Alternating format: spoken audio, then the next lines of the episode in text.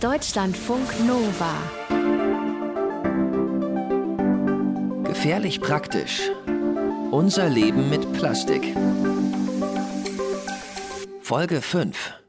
Gutes Plastik, schlechtes Plastik. Plastik ist praktisch, keine Frage. Deswegen nutzen wir es ja auch so viel. Aber manchmal ist es sinnvoller, wenn wir was anderes nutzen. Glas oder Papier zum Beispiel.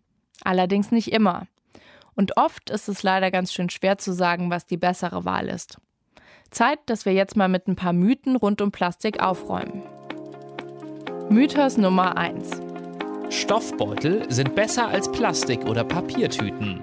Kommt drauf an.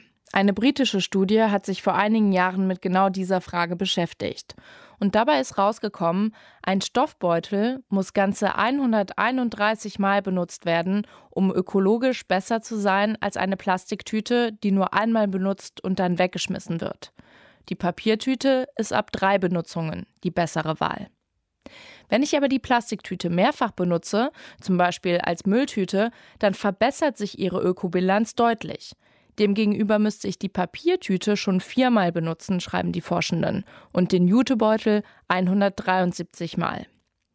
Und wenn ihr, wie ich, ungefähr 20 Jutebeutel zu Hause rumfliegen habt, dann könnt ihr euch jetzt ausrechnen, wie oft ihr die alle benutzen müsst, um den Wasser- und anderweitigen Ressourcenverbrauch zu rechtfertigen, der nötig war, um all diese Jutebeutel herzustellen. Trotzdem sage ich, wenn ihr die Jutebeutel eh schon habt, benutzt sie. Und wenn ihr mal eine Plastiktüte kauft, benutzt sie auch. Am besten ein paar Mal und abschließend dann eben, um euren Müll darin zu sammeln. Denn nur eins ist sicher: Mehrfach nutzen ist nachhaltiger als nur einmal nutzen und dann wegschmeißen. Und wenn ihr mal eine Papiertüte habt, in der kann man super Biomüll sammeln und die Tüte dann mit entsorgen. Papier ist nämlich biologisch abbaubar. Mythos Nummer 2. Kompostierbare Plastiktüten sind super umweltfreundlich. Leider nein. Kompostierbare Plastiktüten sind nämlich erstens oft aus nachwachsenden Rohstoffen wie Zuckerrohr, Mais oder Kartoffelstärke gemacht.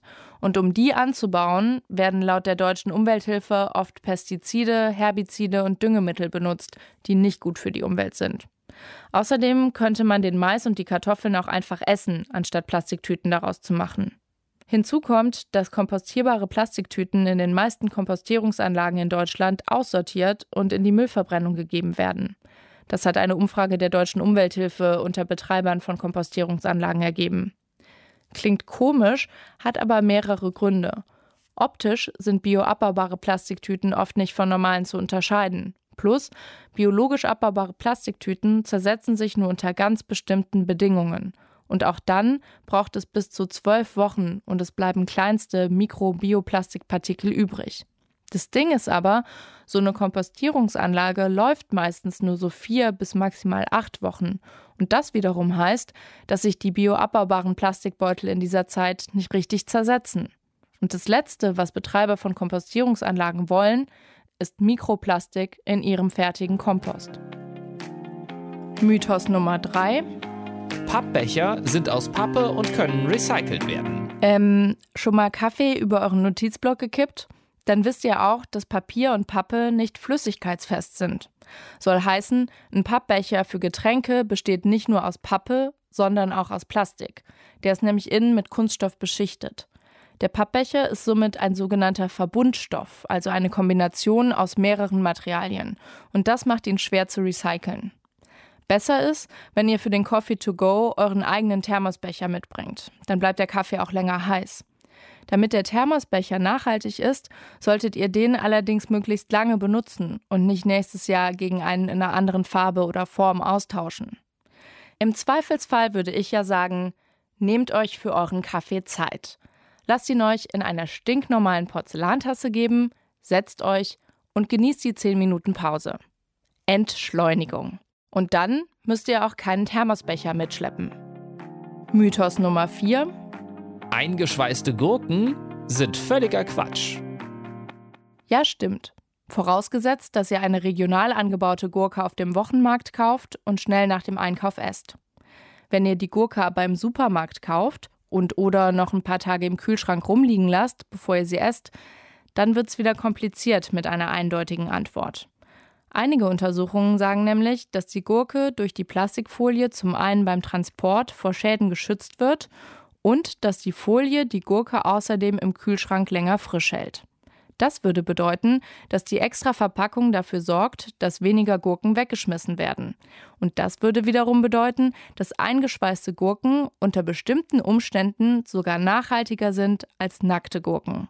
Kleiner Downer, eine österreichische Untersuchung hat ergeben, dass unter der Folie nach einer Weile auch die Belastung mit Keimen steigt. Klar ist, wenn eine Gurke, egal ob eingeschweißt oder nicht, von weit weg, zum Beispiel aus Spanien nach Deutschland zum Supermarkt um die Ecke transportiert werden muss, dann entsteht beim Transport CO2.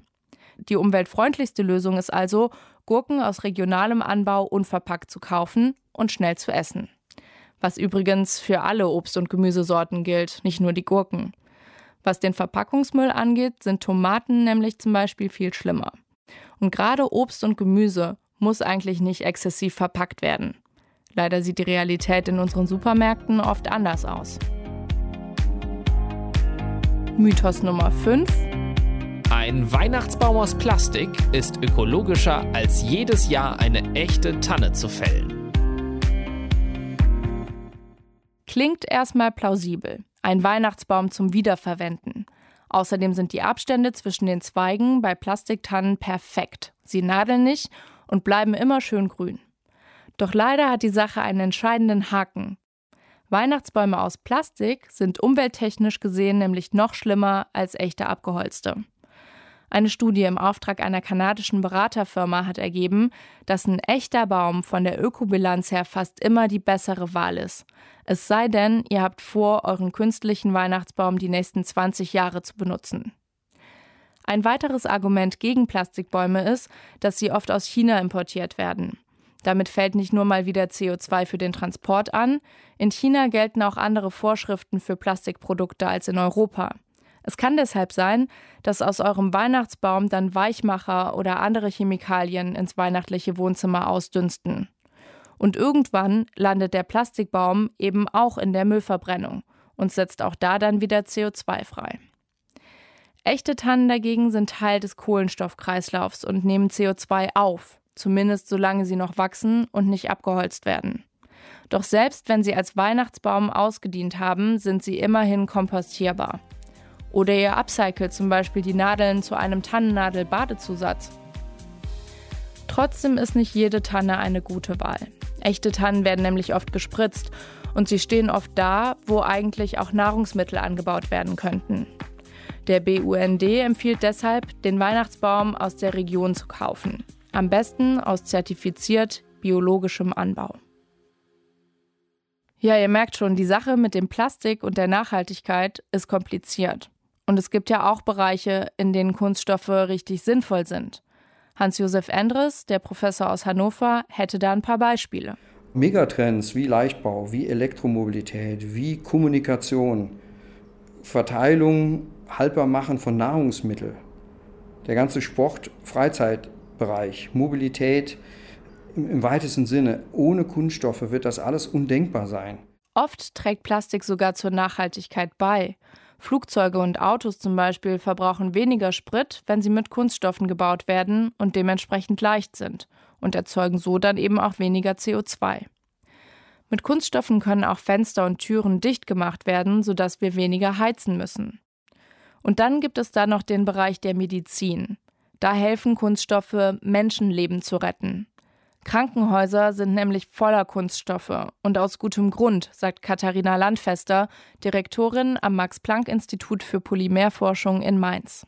Spritzen, Einmalhygieneartikel, die Blutbeutel, Sonden, Schläuche, Implantate, Prothesen, Orthesen. Dann bei künstlichen Organen, Herzklappen, Stents werden natürlich Kunststoffe eingesetzt.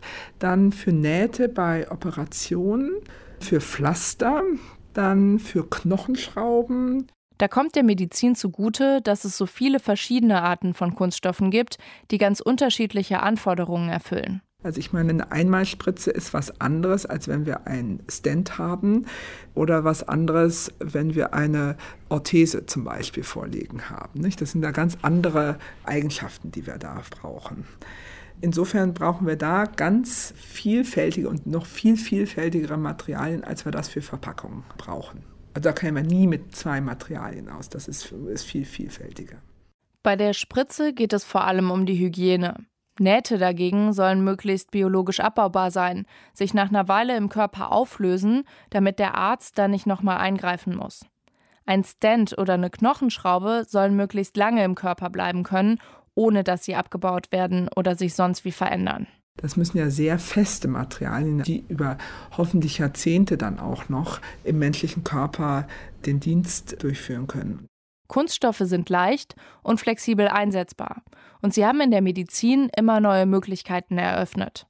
Und noch ist kein Ende in Sicht, sagt Landfester. Große Fortschritte hoffen wir, da sind wir auch ganz aktiv, dass wir bei Nanocarriern, das heißt, dass wir Medikamente mit Hilfe von kleinen Kunststoffkügelchen an den Ort bringen können, wo wirklich die Krankheit ist. Dass das also nicht von Kopf bis Fuß das Medikament vorliegt, sondern wirklich nur an den Stellen, wo wir heute das Medikament brauchen. Ohne Kunststoffe ginge das alles nicht. Deshalb findet Landfester, dass man Plastik immer im Kontext sehen muss und nicht pauschal als gut oder schlecht abstempeln kann. Weil früher, wenn Sie mal so zurückdenken an eben Zeiten, wie haben die das denn gemacht vor 100 Jahren in der Medizin? Da war natürlich auch sehr viel über die Hygiene einfach unbekannt. Nicht alles wusste man vor 100 Jahren. Da gab es auch kein Penicillin, Antibiotika und sonst was. Also da gab es große Probleme dann. Nicht? Das, da, ich denke, das ist in, in breitem Maße haben wir da große Errungenschaften der Medizin erreicht und damit dann auch viele Menschenleben gerettet. Landfesters Kollege Rainer Dahlmann aus Aachen sieht es ähnlich, nicht nur im Hinblick auf die Medizin. Er sagt, je nachdem, was man mit einem Kunststoff machen will, muss dieser Kunststoff unterschiedliche Anforderungen erfüllen. Und das kann eben nicht einer alleine. Das ist nicht nur in der Medizin so, sondern zum Beispiel auch in anderen Bereichen wie Mobilität, Hausbau oder auch Verpackungen. Aber die Frage ist ja immer, was passiert, wenn wir jetzt sagen, wir nehmen den Kunststoff da raus? Dass wir dann ein System bekommen auf Anhieb, das ökologisch, ökonomisch sinnvoller ist, das ist extrem unwahrscheinlich. Ne? Und dafür gibt es heute halt häufig keine, keine Alternativen.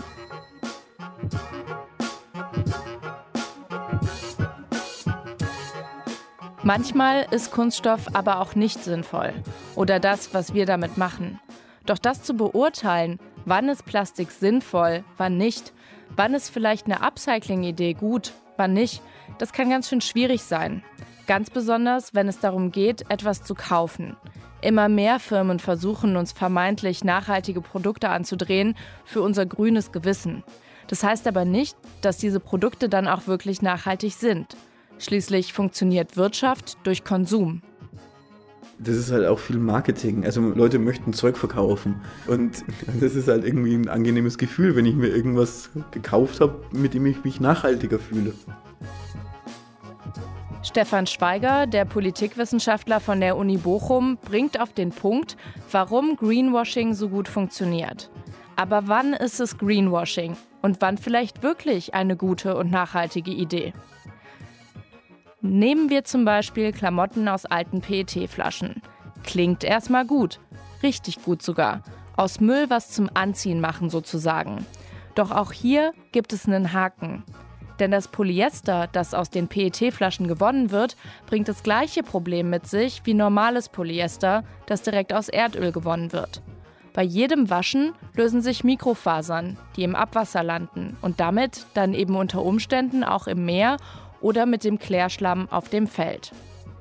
Stefan Schweiger sagt, was zum Beispiel sehr nachhaltig ist, ist nichts machen. Das ist total nachhaltig. In dem Fall nichts kaufen. Die Klamotten tragen, die ich habe.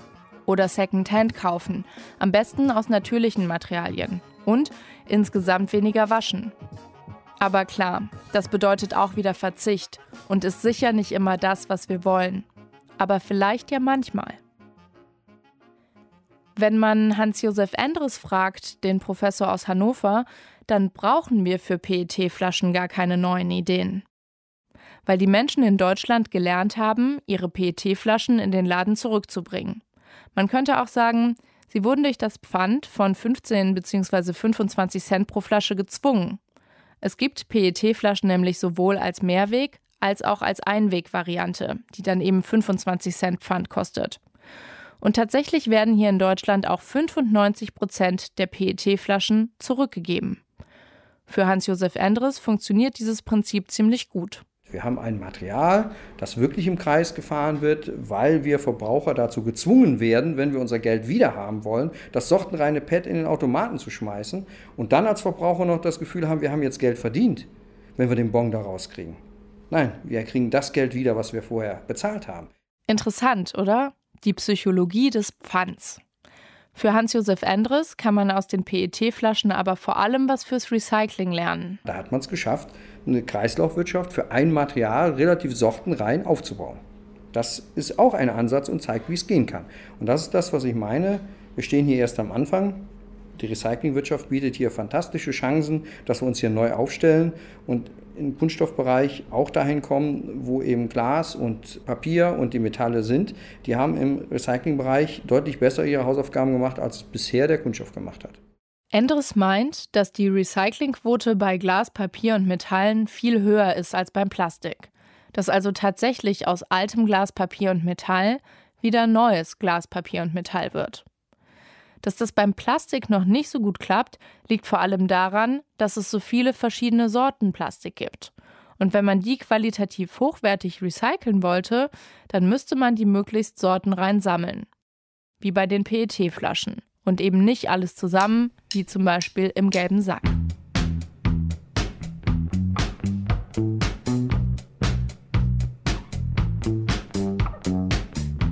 Ich persönlich kann mir allerdings nicht vorstellen, dass sich dieses System noch viel weiter ausdehnen lässt. Ich meine, wir Verbraucherinnen und Verbraucher sind ja tendenziell faul. Schon jetzt bringen nicht alle ihr Altglas zum Container und stellen ihre leeren Bierflaschen lieber neben den nächsten Mülleimer, als sie zum nächsten Kiosk zurückzubringen, um ihre 8 Cent wieder zu bekommen. Weiß ich nicht, ob die Idee, in Zukunft nicht nur PET-Flaschen, sondern auch noch andere Kunststoffsorten mit einem Pfand zu belegen und einzeln zu sammeln, so erfolgversprechend ist. Endres sieht es anders. Wir haben den Verbraucher bei den PET-Flaschen ja auch nicht gefragt, ob er das will. Und wir haben den Verbraucher auch bei den erneuerbaren Energien nicht gefragt, ob er das will. So. Und das ist einfach eine Frage, ob die Gesamtheit das will und wie man es dem Verbraucher erklärt und wie bequem das für den Verbraucher ist. Mit den PET-Flaschen, das ist ja bequem. Ich trage halt sehr wenig Gewicht nach Hause und habe den Vorteil der PET-Flasche. Es gibt auch Nachteile natürlich, aber ich habe jetzt den Vorteil der PET-Flasche und dafür ist auch sehr leicht, das Ding mal eben zum Einkaufen wieder mitzunehmen. Ich muss die Kiste nicht schleppen und gehe das gleich am Anfang, schmeiße den Automat, habe meinen Bon. Das ist ja sehr gut geregelt. Ja, aber es gibt eben auch Nachteile der PET-Flasche. Zum Beispiel einen ganz entscheidenden. Die Recyclingquote von PET-Flaschen ist nämlich noch lange nicht so hoch, wie sie sein könnte. Laut NABU wird nur etwa jede zweite PET-Flasche in Deutschland recycelt. Der Rest wird exportiert, vor allem nach Asien.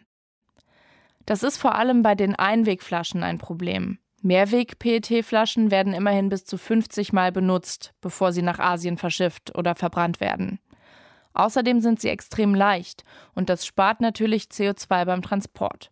So kommt es, dass Mehrweg-Plastikflaschen laut NABU sogar umweltfreundlicher sind als Glasflaschen. Einweg ist dagegen nie nachhaltig, aber in Deutschland weit verbreitet. Nach Angaben der deutschen Umwelthilfe werden hier jede Stunde 1,9 Millionen Einweg-Plastikflaschen verbraucht. Macht im Jahr 16,4 Milliarden Stück. Damit haben die Einweg-PET-Flaschen die Mehrweg-PET-Flaschen in den letzten 20 Jahren deutlich überholt.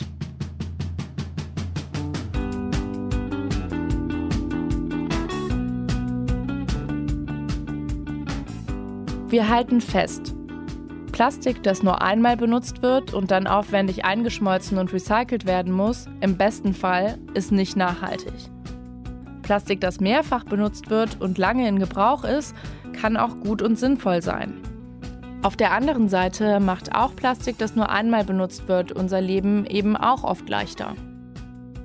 So wie jetzt kann es trotzdem nicht weitergehen. Das bestätigt auch der Plastikatlas 2019, den der BUND zusammen mit der Heinrich Böll Stiftung herausgebracht hat. Darin steht, dass die Produktion von Kunststoffen bis 2050 rund 56 Gigatonnen CO2 erzeugt haben wird, wenn wir so weitermachen wie bisher. Das wären gut 10 Prozent von allem CO2, das wir noch ausstoßen dürfen, wenn wir die Klimaziele von Paris erreichen wollen. Sprich, wenn wir die Klimaerwärmung auf 1,5 Grad gegenüber der Zeit vor der Industrialisierung begrenzen wollen. Das heißt, unser Plastikkonsum ist eine Stellschraube, an der wir drehen können, wenn wir die Erderwärmung bremsen wollen. Die Frage ist, wie? Wirklich nachhaltig wäre es, wenn man gar keine Kunststoffe brauchen würde, aber eben nicht nur gar keine Kunststoffe brauchen würde, sondern wenn wir gar nicht mobil sein wollten, äh, wenn wir keine Schuhe hätten, die verschleißen. Auch beim E-Auto haben wir, bei Elektromobilität haben wir am Ende einen, einen Reifen, der verschleißt und andere Dinge. Ja gut, auf das alles zu verzichten, wird aber halt nicht passieren. Das weiß Endres auch. Also letzten Endes müssen wir mit den Kunststoffen dahingehend umdenken, dass wir versuchen, möglichst nachhaltig zu agieren. Wie es weitergehen kann mit uns und unserer Plastikwelt und wie wir in Zukunft ein bisschen anders und vielleicht sogar besser mit dem Thema umgehen können, darum geht es in der nächsten und letzten Folge.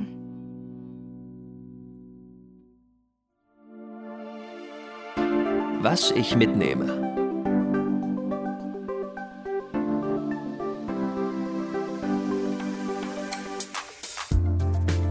Stoffbeutel sind besser als Plastik- oder Papiertüten, aber nur, wenn sie sehr oft benutzt werden.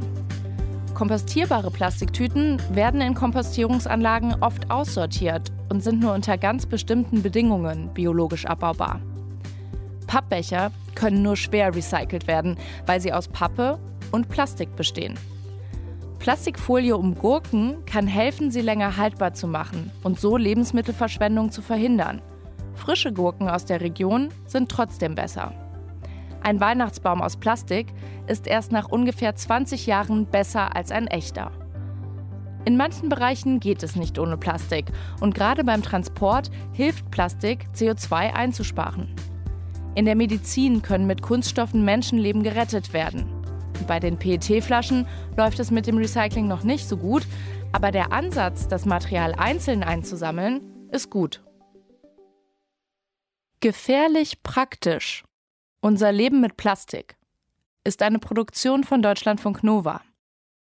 ProducerInnen Nastja Nürnberg und Alex Dojanow, Redakteur Dominik Evers, Autorin Kerstin Ruskowski.